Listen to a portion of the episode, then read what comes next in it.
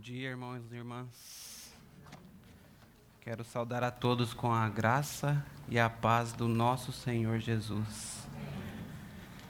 Olhando ali ali atrás, vendo essa quantidade de irmãos juntos, me veio um texto ao coração, Salmo 133, verso 1: Ó quão bom e quão agradável é que os irmãos vivam em união. É uma benção mesmo. Olhar essa sala tão cheia, a gente consegue tocar as misericórdias e a graça do nosso Senhor Jesus de uma maneira tão grandiosa, tão maravilhosa e tão poderosa. Em detrimento a esse tempo que estamos vivendo, a gente sabe que até aqui nos ajudou o Senhor. Quão maravilhoso Ele é, quão bondoso Ele é. Eu estava pensando, irmãos, e durante a nossa vida, nós recebemos tantos convites, não é mesmo?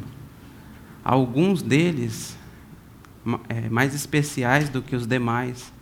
E isso nos deixa com aquele sentimento de que nós somos quistos, que nós somos estimados, nos deixa com um sentimento bom, né?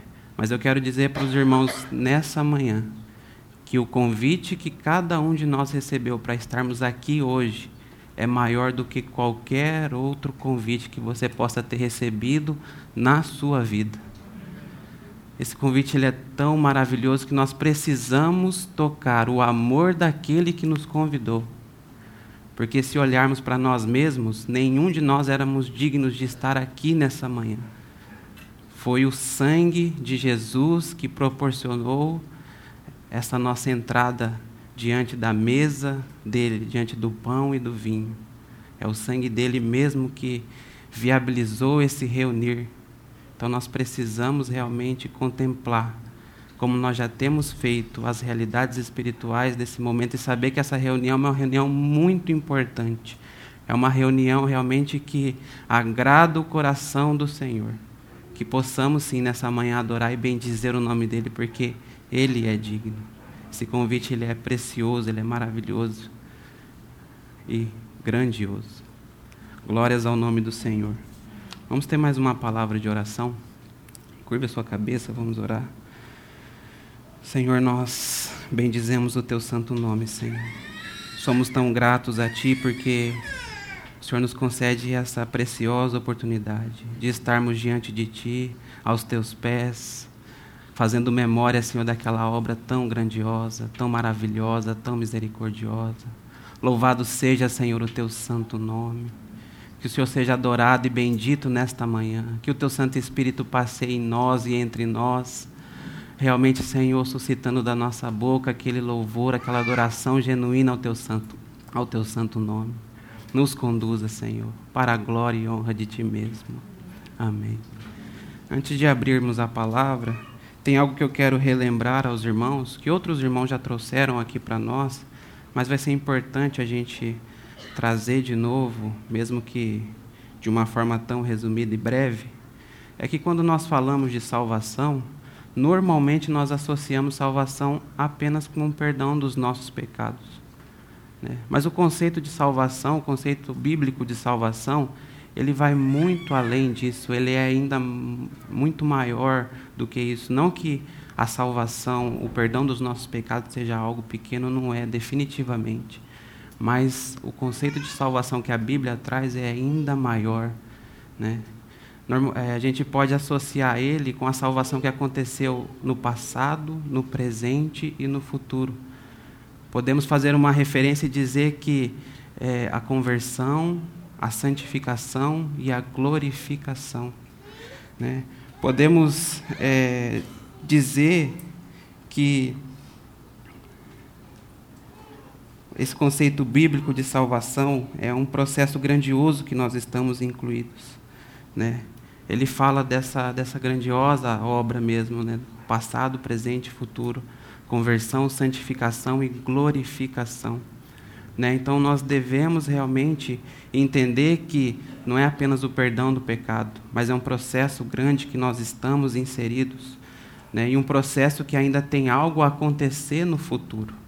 Né? Então nós devemos realmente louvar ao Senhor pelo que Ele fez, pelo que Ele está fazendo e o que Ele ainda fará.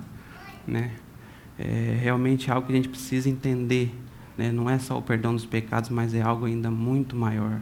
Né? Algo ainda muito melhor que às vezes nós não compreendemos com a nossa mente. Né?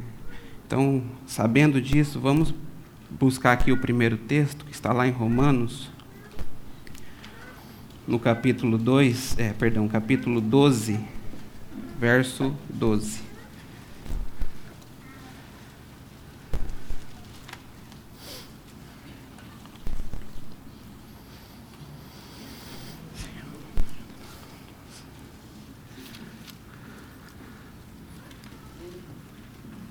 Palavra aqui diz assim para nós: Alegrai-vos na esperança, sede pacientes na tribulação, perseverai na oração. Eu quero ler de novo com os irmãos. Alegrai-vos na esperança, sede pacientes na tribulação, perseverai na oração. Um outro texto, 1 Pedro, capítulo 1, o verso é o 3.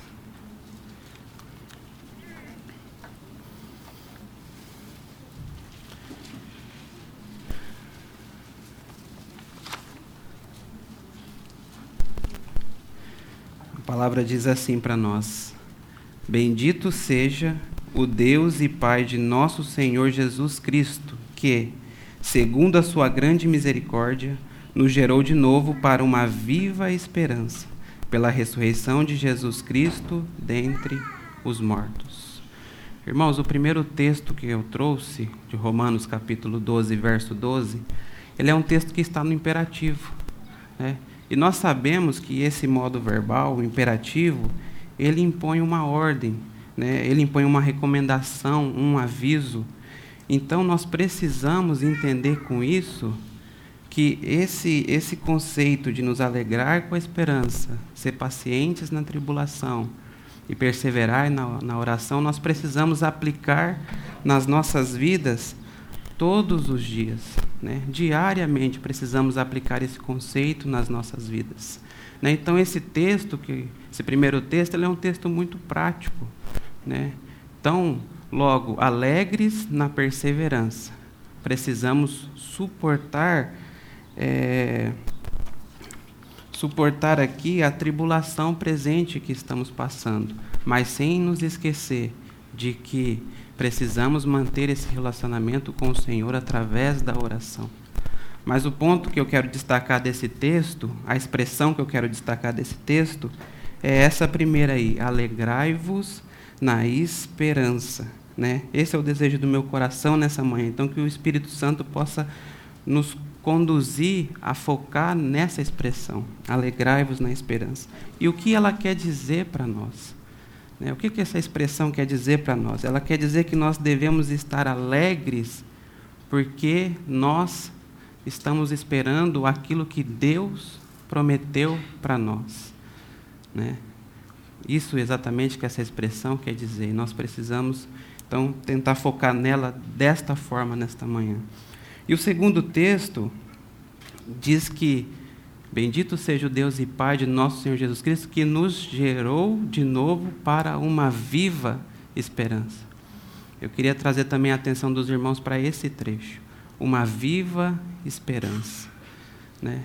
E quando a gente busca no dicionário da língua portuguesa a definição para a palavra esperança, nós encontramos o seguinte: é um sentimento de quem vê como possível a realização daquilo que deseja, confiança em uma coisa boa. Eu não sei quanto aos irmãos, mas é, para mim esse significado ele não traz a força da própria palavra esperança aqui da Bíblia, né? Porque aqui é como se é, pudesse não acontecer. E toda vez que a gente lê algo na Bíblia citando esperança, nós temos a certeza de que aquilo ali vai acontecer, né? Então eu penso que o significado da palavra esperança, ela não traduz a força que a Bíblia quer realmente que ela tenha, né? Então eu busquei verificar qual seria a definição é, mais correta, fiz uma pesquisa e eu cheguei aqui na seguinte conclusão: que esperança é uma expectativa confiante. Né? Esperança é uma garantia firme de que aquilo que o Senhor prometeu irá se cumprir. Né? E se a gente pegar a própria palavrinha aqui no grego, que foi traduzida como esperança, a palavra elps, né? nós vamos ver que o significado dela é exatamente esse. Né? Então, o significado bíblico da palavra esperança é uma expectativa confiante. Né? E, e eu creio que isso traz realmente um, a, a, é, ao nosso coração, à nossa mente, a força da própria palavra. Né? É... Irmãos, eu realmente tenho a certeza de que nós temos essa expectativa confiante, né, de que o que Deus prometeu ele vai cumprir. E o que garante isso para nós é realmente a morte e a ressurreição de Cristo e a habitação do Espírito Santo. É isso que confirma para nós ali que, que o Senhor prometeu, ele vai cumprir, né? A sua obra ela é grandiosa demais, ela é poderosa demais e ele vai trazer a cabo todas as coisas. Quando a gente pensa nisso, o nosso coração se alegra e ele precisa realmente se alegrar, né? porque o Senhor prometeu algo grandioso para nós. Existe um ditado que eu realmente espero que os irmãos não pronunciem esse ditado, que diz que a esperança é a última que morre. Né? Mas para o cristão não é assim. Né? Para o cristão, a esperança já morreu e ressuscitou. E ela vivo está, porque a nossa esperança ela tem nome e sobrenome e é Jesus Cristo. Né? Essa é a nossa esperança. O Senhor Jesus é a nossa esperança.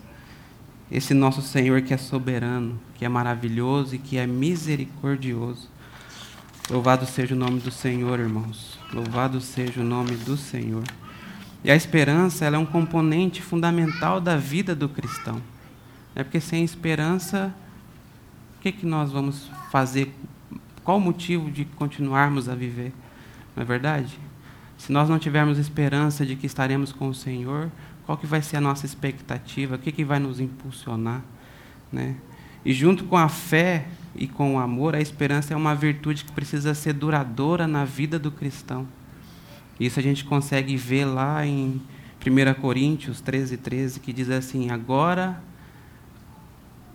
pois permanecem a fé, a esperança e o amor. Estes três, porém, o, o maior destes é o amor. Então a esperança ela é realmente uma virtude que precisa ser duradoura na vida do cristão. Amados, nós devemos realmente nos apegar com mais firmeza a essa viva esperança de que todas as promessas do Senhor se cumprirá. Porque a palavra nos diz que Deus não é homem para que minta, nem filho do homem para que se arrependa. Porventura diria ele e não faria, ou falaria e não o confirmaria. O nosso Senhor vai trazer à tona todas as coisas. E essa é a nossa esperança. Nós confiamos naquilo que ele falou porque ele é fiel e vai cumprir todas as coisas. Se a nossa esperança em Cristo se limitar apenas a essa vida, a palavra nos diz que nós somos o povo mais infeliz que existe. Mas não é assim conosco, eu tenho certeza disso. Né? Vamos trazer à memória, como nos diz a palavra, aquilo que pode nos dar esperança, que é a obra do Senhor, que é aquilo que Ele fez em nosso favor. Né? Então, nós devemos sim glorificar o Senhor por aquilo que Ele fez, mas também por aquilo que Ele fará em nossas vidas. E eu queria agora, nesse momento, junto com os meus irmãos, trazer à memória algumas das promessas que o Senhor fez para nós, para que possamos ver quão glorioso e maravilhoso Ele é. E na certeza, como nós dissemos, na expectativa confiante de que Ele vai cumprir todas as coisas. E quão bom será quando isso tudo acontecer. Né? Estaremos livres de tudo isso que nos cerca. É, a primeira promessa que eu queria trazer para os irmãos, para que nós possamos considerar, é referente à volta de Cristo. É, é, em Atos, no capítulo 1, é dito que o Senhor estava reunido com os seus discípulos, os irmãos nem precisam abrir. É dito que o Senhor estava reunido com os seus discípulos e orientava eles acerca de várias coisas, e ele foi elevado aos céus. E os discípulos continuaram a olhar ele, né? Até que a palavra nos diz que veio uma nuvem, o encobriu, e eles continuaram ali a, a contemplar os céus. E então chegou dois homens aos seus, aos, ao lado deles, vestido de branco, e disse: Varãos galileus, por que estáis olhando para, para o céu? Esse Jesus que dentre vós foi recebido em cima no céu, há de vir assim como para o céu o viste ir.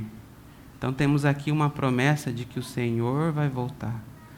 O próprio Senhor dizendo lá em Mateus, no capítulo 24, verso 27, os irmãos também não precisam abrir, ele diz assim: Porque assim como um relâmpago que sai do Oriente e se mostra até o Ocidente, assim também será a vinda do Filho do Homem. Amados irmãos, ele voltará.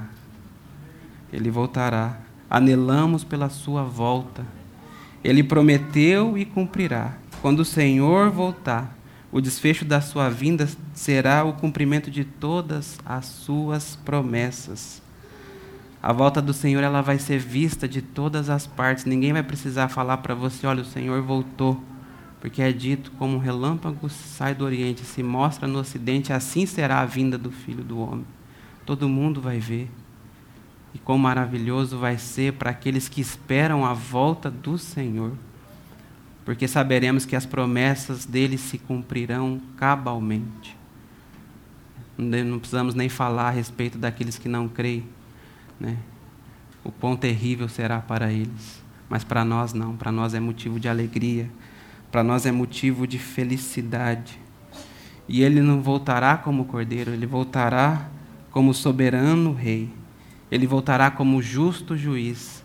Ele voltará como leão da tribo de Judá mas há algo interessante aqui que lá em Apocalipse, no capítulo 5, é dito que ele se mostra como leão da tribo de Judá, mas ele não perde o aspecto do cordeiro. Que maravilhoso isso é para nós, irmãos. O Senhor voltará. Você crê nessa promessa?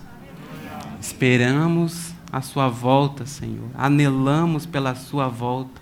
O quão maravilhoso vai ser aquele dia que nós realmente vermos o céu se partir e o Senhor descer com glória e poder.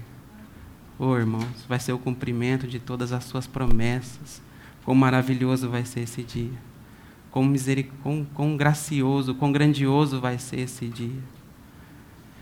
Uma outra promessa que o Senhor fez, que também traz muita alegria e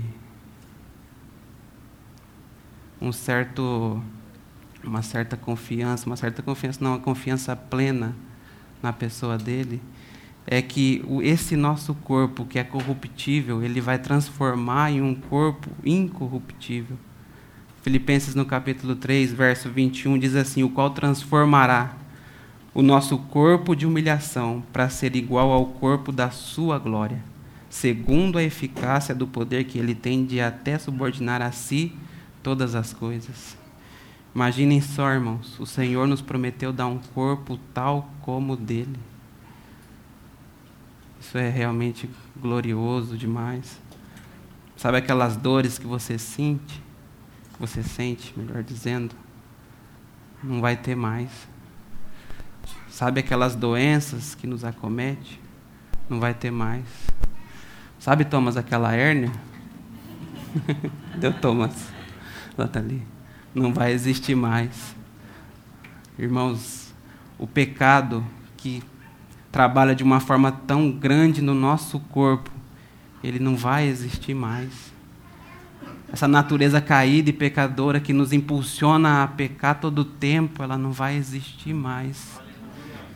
Oh, irmãos, se isso não é grandioso, eu não sei o que, que é. Eu não sei realmente o que, que é. É maravilhoso demais pensar nisso. É, realmente nós, nós estamos livres do velho homem. Isso me faz lembrar daquela frase de Martim Lutero que diz que Pensei que o velho homem tinha morrido nas águas do batismo, mas descobri que o infeliz sabia nadar. Agora tenho que matá-lo todo dia. Essa foi a frase de Martim Lutero. Mas naquela promessa cumprida do Senhor, esse velho homem ele vai ser aniquilado de uma vez por todas e não precisaremos mais matá-lo todos os dias, como a palavra nos orienta assim fazer nosso corpo vai estar livre do pecado que tenazmente nos assedia. Eu queria agora que os irmãos abrissem um texto, 1 Coríntios, capítulo 15.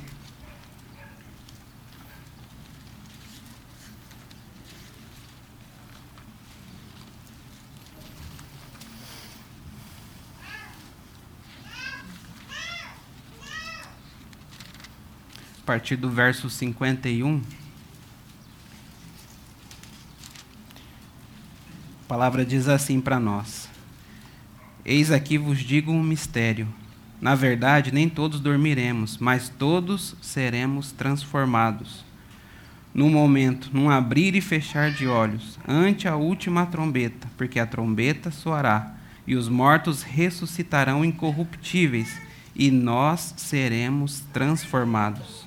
Porque convém que isto que é corruptível se revista da incorruptibilidade e isto que é mortal se revista da imortalidade. E quando isto que é corruptível se revestir da incorruptibilidade, e isto que é mortal se revestir da imortalidade, então cumprir-se-á a palavra que está escrita: Tragada foi a morte na vitória. Onde está, ó morte, o teu aguilhão? Onde está, ó inferno, a tua vitória? Ora, o aguilhão da morte é o pecado, e a força do pecado é a lei mas graças a Deus que nos dá a vitória por nosso Senhor Jesus Cristo. Amém, irmãos. Tragada foi a morte na vitória, na vitória do Senhor. Ganharemos um corpo novo, um corpo sem a influência do pecado, sem essa natureza caída. Oh, irmãos, quão maravilhoso vai ser, quão glorioso vai ser. E talvez a maior de todas as promessas ainda é essa que, vou, que eu vou dizer para os irmãos: que nós habitaremos com Cristo estaremos com Ele pela eternidade. Irmãos, um dia nós habitaremos com o nosso Senhor e Salvador Jesus Cristo. Quão glorioso será isso. A palavra nos diz lá em Apocalipse, e os irmãos só me ouçam por gentileza. Diz assim: E ouvi uma grande voz do céu que dizia: Eis aqui o tabernáculo de Deus está com os homens, pois com eles habitará. E eles serão o seu povo, e o mesmo Deus estará com eles e será o seu Deus. Olha só, irmãos. E Deus limpará de seus olhos toda a lágrima, e não haverá mais morte, nem pranto, nem clamor, nem dor, porque já as primeiras coisas são passadas. E o que estava sentado sobre o trono disse: Eis que faço nova todas as coisas. E disse-me: Escreve, porque estas palavras são verdadeiras e fiéis. Nós habitaremos com o Senhor. E lá, diferente daqui, não haverá pranto, não haverá morte, não haverá dor. Estaremos com o Senhor e o Senhor será a nossa felicidade eterna. Oh, irmãos, é realmente maravilhoso. E a Bíblia nos dá a certeza de que virá esse dia e que pela graça de Deus tudo vai se realizar. Eu não sei o que você possa estar passando, irmão, mas eu quero te dizer que esse não é o fim. O capítulo final foi escrito pelo Senhor e é esse que acabamos de ler. Habitaremos com Ele e lá não haverá dor, nem pranto, nem morte, e o Senhor mesmo vai enxugar dos nossos olhos todas as nossas lágrimas. É realmente maravilhoso. Nós precisamos confiar nessas promessas que o Senhor mesmo fez para nós. A eternidade com Deus será mais formosa do que jamais tenhamos imaginado. Talvez foi por isso que Paulo escreveu que nem olhos viram, nem ouvidos jamais ouviram o que o Senhor tem preparado para aqueles que o amam. Eu não sei quanto a você, mas o meu coração ele se enche de alegria ao tocar nessas promessas. Ele se enche de esperança. E não é uma esperança que pode não acontecer, é uma expectativa confiante. É uma certeza de que isso vai acontecer, porque foi o nosso Senhor que prometeu. E Ele não é homem para que minta, nem filho do homem para que se arrependa. Oh, meus irmãos, é algo realmente grandioso e glorioso. Vamos adorar esse Senhor. Vamos bendizer o nome dele, porque ele é digno. Que grandiosa obra ele fez em nosso favor. Né? Ele nos salvou em todos os aspectos, no nosso corpo, na nossa alma, na nossa mente. Ele fez uma obra que ela é atemporal, ela é, é válida até a eternidade. Oh, Senhor, nós te louvamos, nós te bendizemos, Senhor. Quão preciosas e perfeitas são as, as promessas que o Senhor fez. Com toda certeza, irmãos, o melhor ainda está por vir. A esperança na vida do crente, ela não morre. Ela deve ser uma força propulsora que nos impulsiona a seguir firme na caminhada até aquele dia que nós encontraremos com o Senhor. Estaremos com Ele pela eternidade. E todas essas promessas serão cumpridas ganharemos um corpo novo, veremos o Senhor face a face e habitaremos com Ele pela eternidade.